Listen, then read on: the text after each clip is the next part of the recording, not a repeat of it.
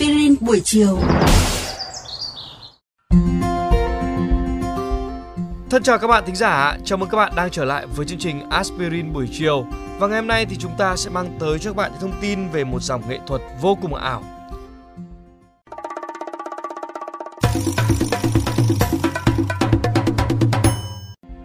Các bạn thân mến, cụ thể nghệ thuật siêu thực là một trào lưu nghệ thuật đặc trưng của thế kỷ 20, xuất phát từ phong trào Dada được khởi xướng ở Paris và được ông André Boheton viết tuyên ngôn vào năm 1924.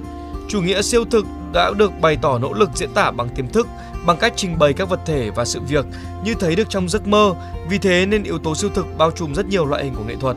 Bắt đầu từ thơ, siêu thực lan tỏa tới hội họa rồi tiếp đến điện ảnh, tiểu thuyết. Ban đầu, thuật ngữ chủ nghĩa siêu thực được nhà thơ Guillaume Apollinaire sử dụng trong một tác phẩm của mình vào năm 1917. Sau tuyên ngôn năm 1924 của Breton thì thuật ngữ này đã được sử dụng rộng rãi trong nghệ thuật. Trong thơ, chủ nghĩa siêu thực là hậu thân của chủ nghĩa tượng trưng, nhưng đặc biệt nhấn mạnh đến những hình ảnh cô lập và những sự kết hợp phi lý.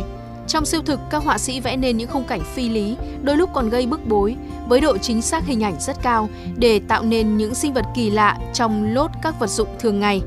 Từ đó phát triển những kỹ năng hội họa cho phép tiềm thức được thể hiện ra tác phẩm. Chúng ta có thể thấy ví dụ điển hình của đặc trưng này ở bức họa Sự dai dẳng của ký ức do Salvador Dali thực hiện với những chiếc đồng hồ mềm nhũn và dị dạng đặt giữa hoang mạc vắng người. Theo Breton thì mục đích của siêu thực là để giải quyết những mâu thuẫn giữa giấc mơ và hiện thực, biến chuyển chúng thành một hiện thực tuyệt đối hay chính là siêu thực.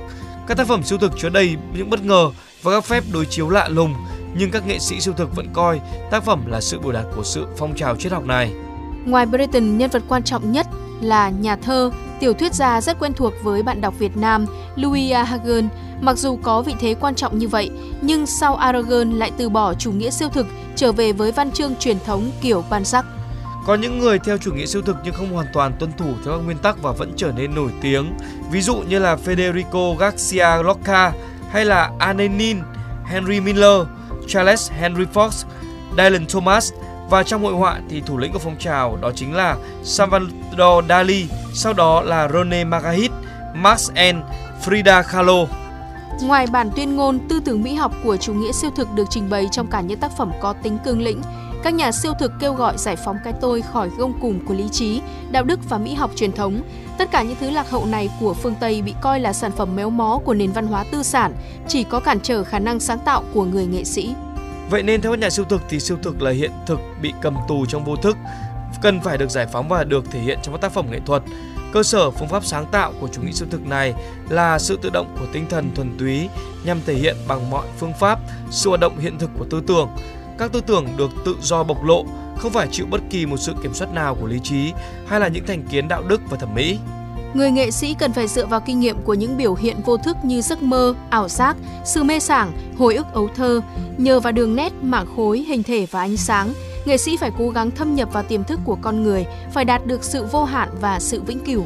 Văn học Việt Nam thế kỷ 20 tuy không có chủ nghĩa siêu thực, nhưng bút pháp hoặc là thi pháp siêu thực đã được các nhà thơ sử dụng và đạt được những thành công.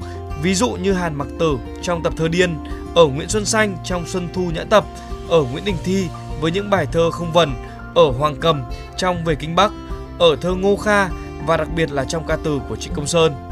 Các bạn nghĩ sao về chủ đề lần này của chương trình Aspirin buổi chiều?